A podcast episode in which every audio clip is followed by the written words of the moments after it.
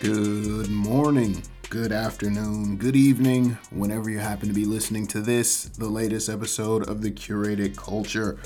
I am your gracious, humble host, Rob, aka Robbie Diesel.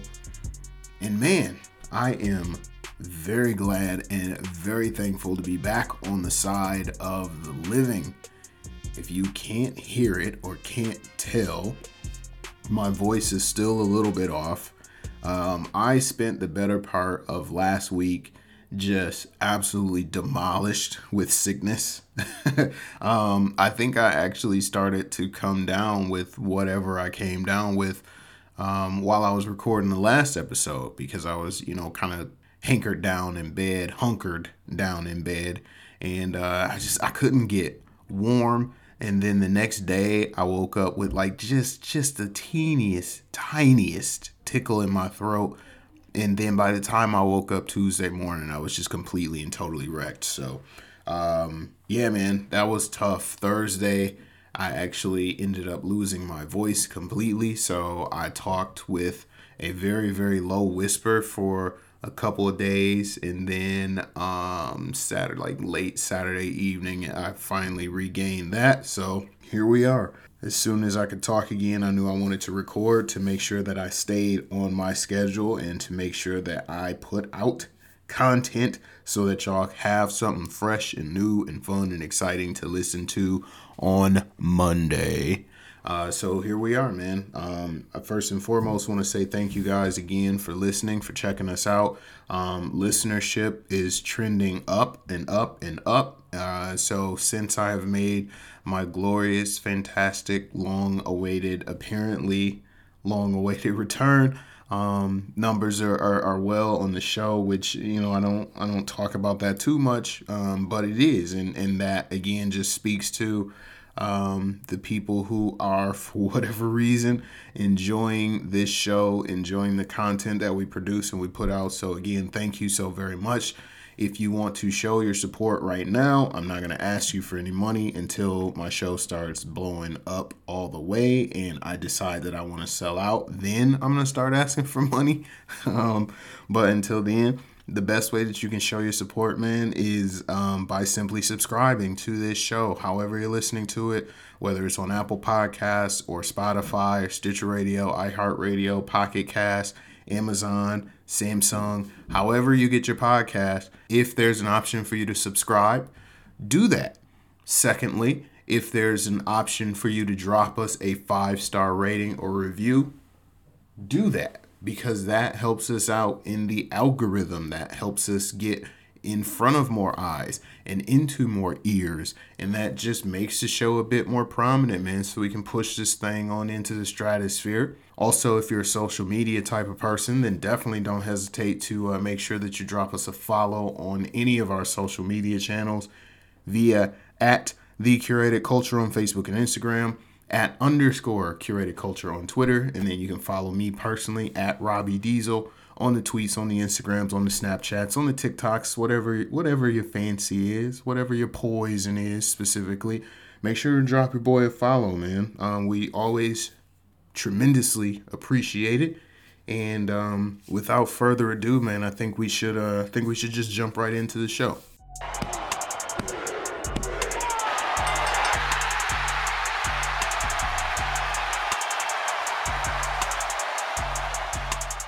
So this past Saturday, WWE held their 35th annual Royal Rumble and it was a great show. I, I actually really dug it. And and for starters, it's really weird to say this Saturday because I'm I'm an old soul. I'm an old cat. So I remember when the WWE slash WWF pay per views were on a Sunday, and um, you know you ended up staying up kind of late, getting in trouble with moms, trying to finish that pay per view, knowing damn well you had to be at school first thing in the morning the next day. But those pay per views were always hype, man. And um, this one actually uh, exceeded all of the expectations that I had. Uh, the top to bottom, the show was was really good. Um, it started off with the men's Royal Rumble match, which it, it started great.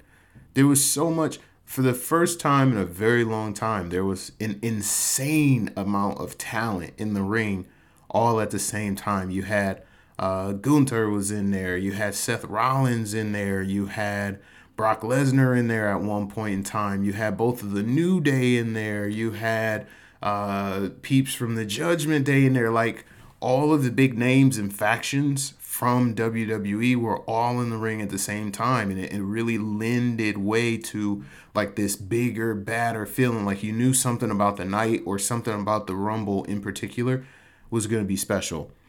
And then the middle of the Rumble happened, and it kind of sputtered out a little bit, and um, so I'm not I'm not a fan. I'm not a big fan of the wasted spots. So, and what I mean by that is, you know, you you've had these fastest Royal Rumble eliminations. It's cool, you know, you can you can do that once, twice, maybe even three times, you know, to break that record. But after a while, that spot kind of gets old, right? And then they also did something with the number 17 entrant, which was supposed to be Rey Mysterio, but instead his music hit, he didn't come out. And then they set the timer again, and the 18th entrant was Dominik Mysterio, Rey's son, and it was like, why? Why do why do we need to keep doing the who done it? I understand if that spot is reserved like let's say hypothetically they had somebody who was going to take Rey's spot at the number 17 and they actually ended up ambushing him, but they didn't. They just completely and totally blew a spot, which uh, the Rumble is one of my favorite wrestling events all year.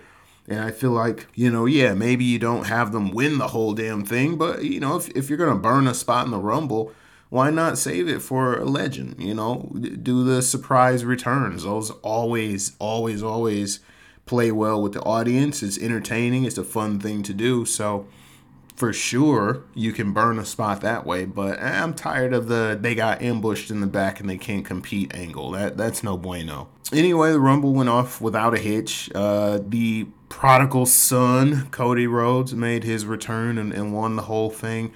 I was also at odds at that, man. Like Cody Rhodes entering at number 30 to win it just it felt really cheap. It didn't feel important.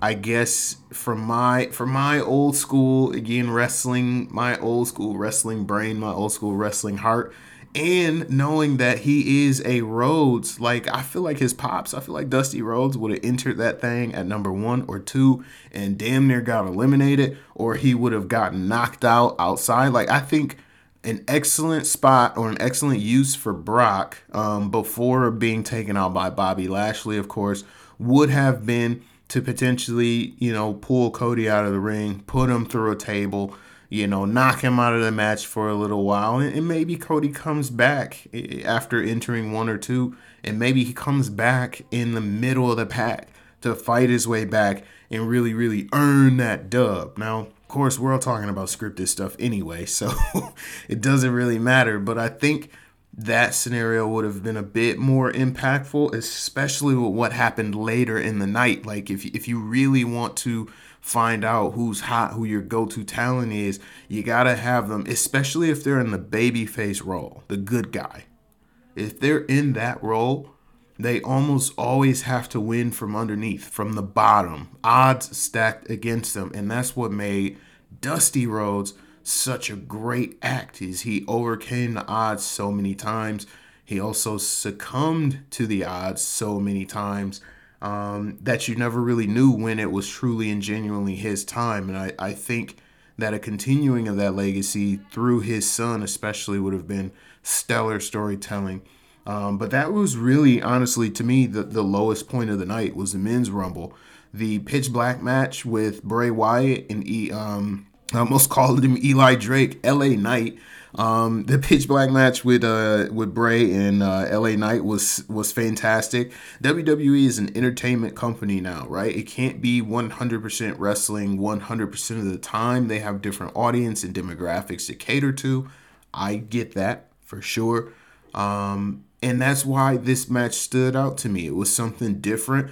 They were fighting, wrestling under a black light. Everything that they touched lit up, had this weird, eerie glow to it.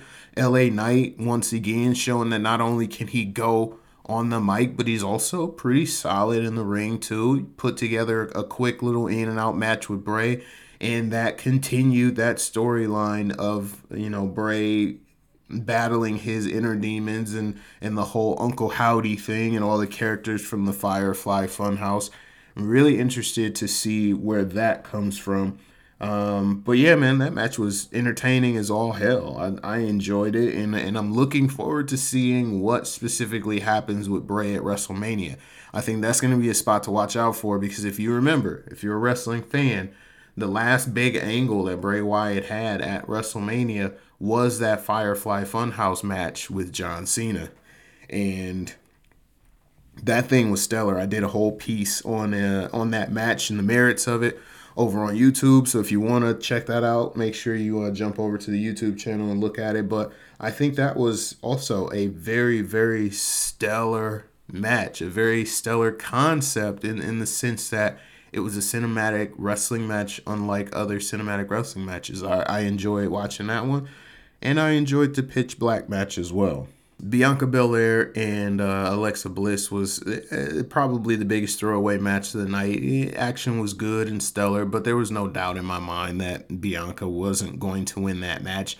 I think that match solely served the purpose of pushing forward the storyline with Alexa and Bray. Um, now, given what happened with the Women's Royal Rumble, I can honestly say that Bianca Belair is in position to potentially have one of the best matches of the night at WrestleMania, and I'm looking forward to that for sure. Speaking of the Women's Rumble, it was once again the best of the two, the better of the two, I should say. The Women's Rumble outperformed the Men's Rumble by far. There was much more action. There was much more, um, I say, cool moments, awesome moments. And most importantly, I had no idea who the hell was going to win until they actually won. And that's the beauty of the Rumble match. For those who are unfamiliar, the Royal Rumble basically pits 30 competitors against each other, men or women, depending on, you know, what, what side of the fence they're on. Every uh, two people will enter and then after that, every 90 seconds, allegedly, I've counted, and it's never 90 seconds. It's never 90 seconds. Um, but every 90 seconds thereafter, a new competitor enters until 30 competitors have come and gone. Um, the only way to win or to eliminate somebody in this match is to pick them up and throw them over the top rope. And there was plenty of that. There was plenty of that action in the women's Royal Rumble match. Um, Rhea Ripley entered at number one, and she ended up winning the whole damn thing. And I am very, very excited to see her and Bianca tear the house down at Mania, man. I think that is going to be a great match. And then the Rumble ended with um, Roman Reigns and, and, Kevin Owens for the uh, WWE Undisputed Universal Heavyweight Championship.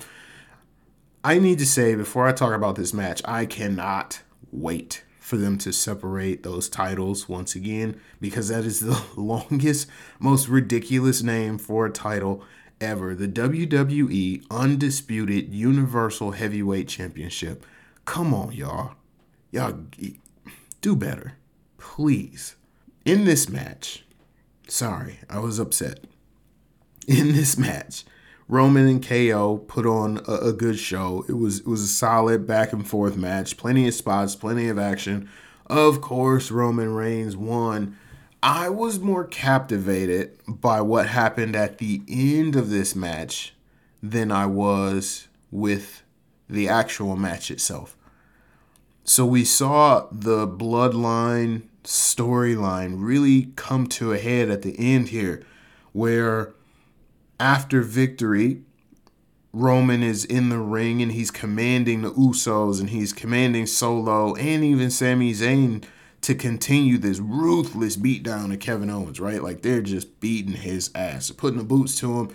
They handcuff my man to the ring ropes, and it's like you can see, you can tell Sami Zayn is is highly uncomfortable, and uh, as such, because he and Kevin Owens have been friends or had been friends for years and years and years beforehand, and uh, the bloodline continues to just drop this massive, massive beatdown on KO. And then finally, Sami has had enough and he steps in and he tries to stop the beatdown. Roman goes, he tells Roman, hey, you don't have to do this. That's enough. Roman goes, you're right. I don't have to do this. He hands Sami the chair. And my God, my God, the reaction to the people in that place, it was like we were watching Shakespearean theater unfold in front of our very eyes. Like the audience was held captive. And that that's honestly in a nutshell, that's one of my favorite things about pro wrestling. Like, yeah, I, I get it. I understand it's not real. It's a bunch of men and women tumbling around in tights, and it's not for everybody. That's cool. But when pro wrestling is done right, it can be the purest form of escapism and entertainment that you can buy into. And I think this bloodline story is the perfect example of that. It had everything, man. It had betrayal two times over, high drama, high action, and it all came to a head last night at the Rumble. So, needless to say, Sami Zayn refused to take his best friend out with a chair shot and instead hits Roman in the back with a chair. He turns around to everybody else in the bloodline and he says, I'm sorry, I just couldn't do it. To which Jimmy Uso responds by kicking him in the mouth. A rightful and justified action. It's kind of like the mafia, right? You're not going to let somebody shoot the mob boss and walk out like, hey guys, I had to do it. No, you're going to put them down too. And that's exactly what Jimmy Uso did without even thinking. Put Sami Zayn down. And the moment, the moment Sami hit Roman with that chair, you can see the pan, the camera do this subtle pan over to Jey Uso, who is shocked and upset and maddened. Like, what did you just do? You're supposed to be my brother. And that's why I say, man, this this storyline is I think personally, and I've been watching wrestling for a long ass time, but I think this storyline might be one of the all-time greats, man. Like it was just pulled off brilliantly. And I, and I got other things to talk about, so I don't want to ramble too long about this, but I do want to say this. This scenario in particular is kind of created now a parallel to a scenario that was happening in WWE a couple years back when Daniel Bryan first rose to prominence and the audience did not want to see the gentleman that the WWE had chosen to go on the main event WrestleMania. They did not want to see them in the main event. And I kind of feel like now, after this bloodline story, Sami Zayn may very well be in that Daniel Bryan position. And Cody Rhodes is going to, you know, inadvertently end up being Randy Orton and Batista. Now, I don't know. I don't know if Sami Zayn is the right person to dethrone Roman Reigns at this point. I don't know. But I do know that based on the reaction that the crowd gave him last night, he 100% has to play a role in Roman losing that title if he is not the one to dethrone him. So whether it be through an alliance with Cody or whether it be through some sort of last minute interference, I don't know. I don't care. WWE, you have to find a way to work Sami into the conclusion of this. Otherwise, all this build up, all this masterful storytelling that you've done will be all for naught. And you will end up having Cody Rhodes be the victim of a sour crowd because he is not the person that they want to see pushed at the forefront. Just like, ironically enough, just like Roman Reigns was in that very same position a few years ago. Oh, here it goes. All right, switching gears a little bit. Are uh, are y'all ready to start paying more money for your Netflix membership? Think about that for a second. Now, historically, rates for Netflix memberships have kind of consistently and slowly risen over the years. I remember when I first started out, it was 10 bucks a month and they sent you a DVD in the mail too that that you had to return after a certain amount of time. But then we switched over to full-time streaming and then it jumped from 10 bucks a month to 12, 12 to 15, 15 to 18, and so on and so forth. Well, now, according to uh, uh, multiple reports, Netflix is now starting to consider to raise the price on those Netflix subscribers who are sharing their passwords. Now, Netflix has long announced their intention to figure out a way to crack down on password sharing. All the while, after actually tweeting, uh, it was a couple years ago, but I remember seeing the tweet and I remember sharing it that uh, Netflix tweeted, Love is sharing your password.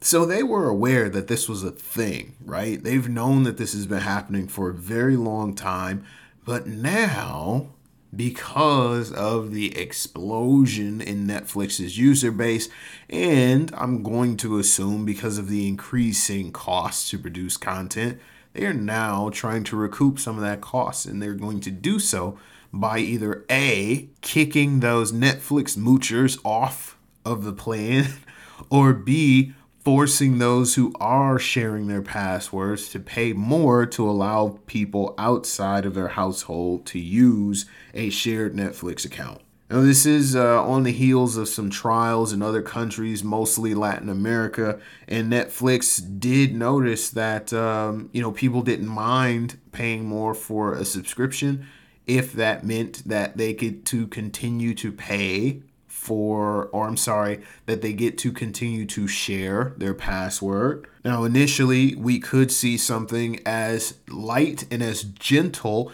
as a reminder for those who are using a specific user's Netflix password outside of their home to, hey, log in using your own account. Now, I can't really, personally, I can't really foresee that being a thing here in the States. We live in a capitalist society, and I know I feel like it's going to be full steam ahead, in which case, somebody who is using your account outside of your home designated zip code that is not attached to your home designated IP address is going to get shut down. And then if they continue to try to log in with your user ID and your password, then you, as a primary subscriber, are going to be assessed a fee. That is what I think is going to happen. And how they're going to accomplish that, of course, is just simply by using a combination of geolocation for one and uh, available technology. We all sign into our Netflix accounts on smart devices, right? So we have our smartphones, we have our tablets, we have our laptops, we have our smart TVs, we have our streaming sticks, yada, yada, yada. But they always gather information about you, the user, before you can sign up for an account. And part of that information just so happens to be your address. So, using your address, what you say is your home address, and by using um, information from your IP address on your device or the IP address of several devices that you may use. Like they may say, okay, we recognize that you primarily watch Netflix on this Roku stick, but we also recognize that you have this laptop and this phone. So we're going to allow you to access your Netflix account on those devices. But if we see a sign in from another Roku stick or on a, a Google TV device or a Fire Stick outside of this address and away from this IP address here, we're going to pass a convenience fee down onto your account so that those other people, whoever is not you that's using your account, can continue to use them and so that we can continue to produce these really high quality shows uh, without taking too much of a hit. So I think essentially that is what we're going to be looking at. And Netflix has said or has been eyeing rolling this out as early as March, which is, you know, we're at the tail end of January right now. We could see that thing in, in the next month or so start to hit. And um, I, I don't know how I feel about it. Like, part of me feels like if I'm already paying this much for the service, then I think I should be able to share it or access it wherever I see fit, however I see fit.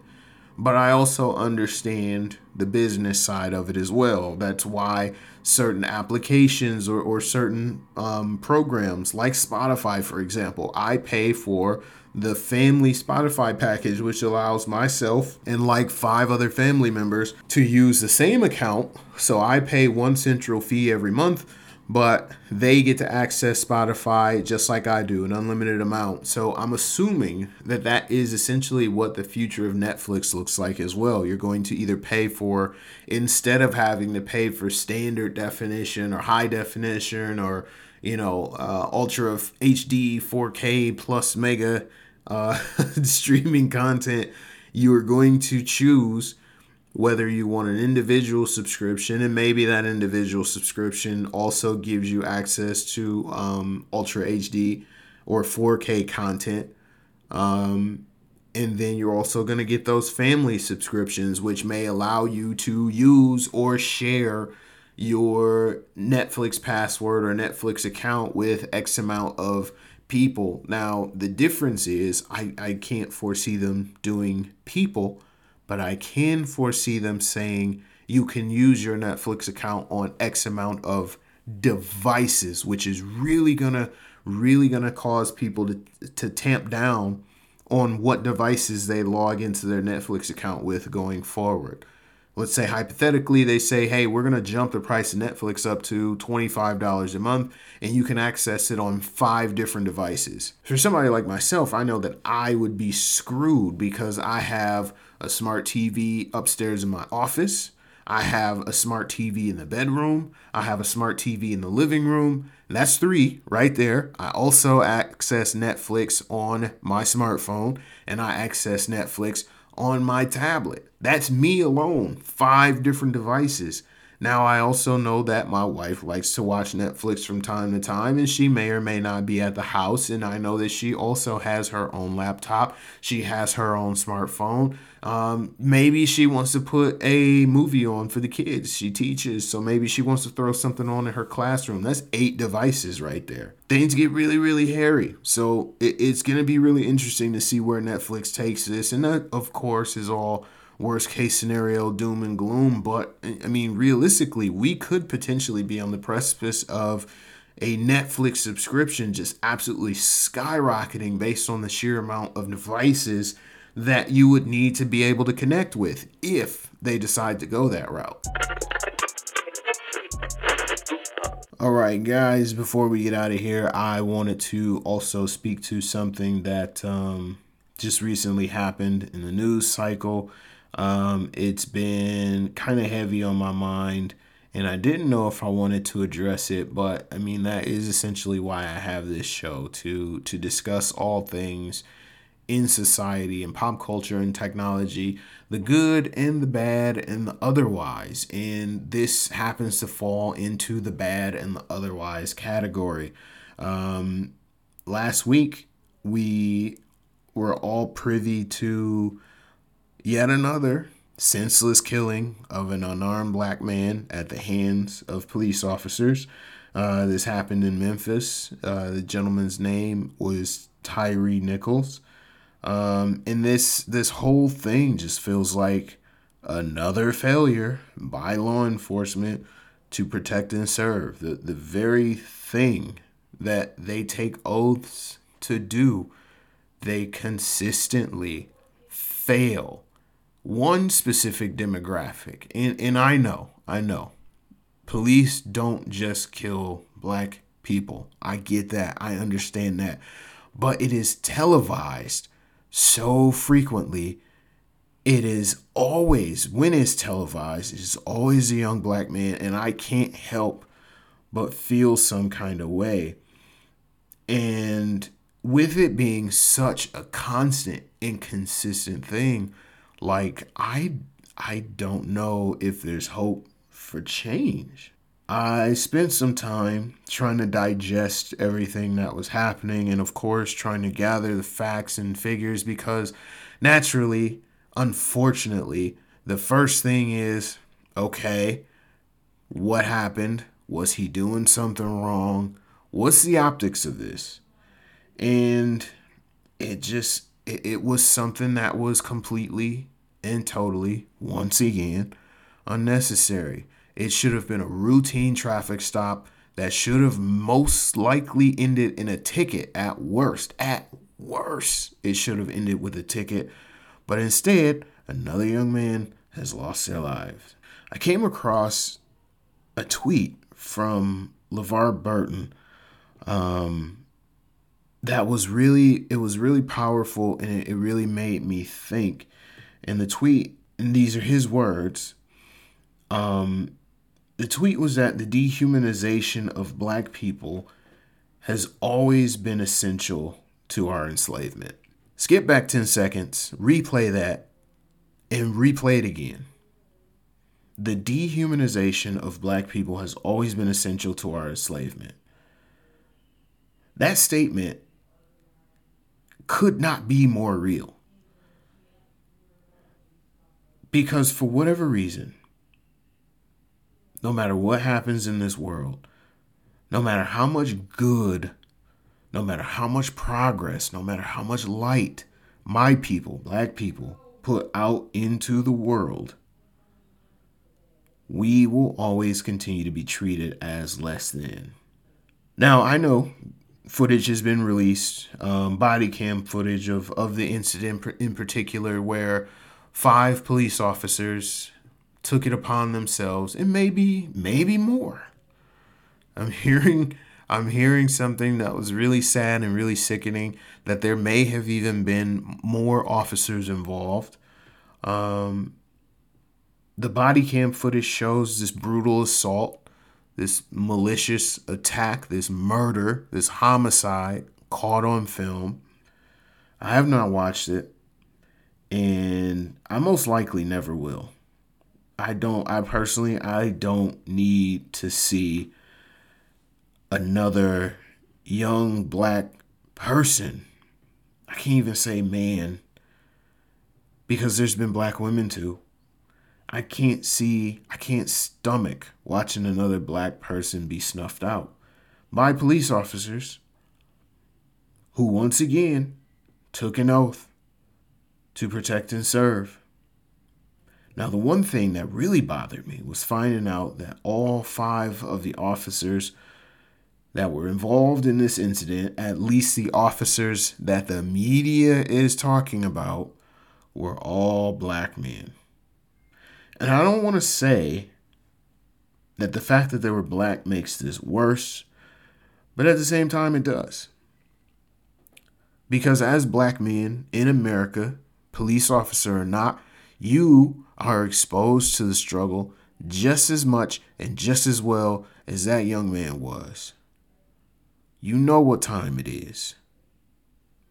You know, black men, black women across America all already are going to fear you because of your title and your position. You see the same stories about the unjust treatment black men and women receive in this country on the daily. And yet, when it came down to it, you, an officer of the law, failed to properly identify a scenario in which you ended up perpetuating the very stereotypes and fears and stigmas that's associated with your title that causes black men and black women to feel like they have to run for their life.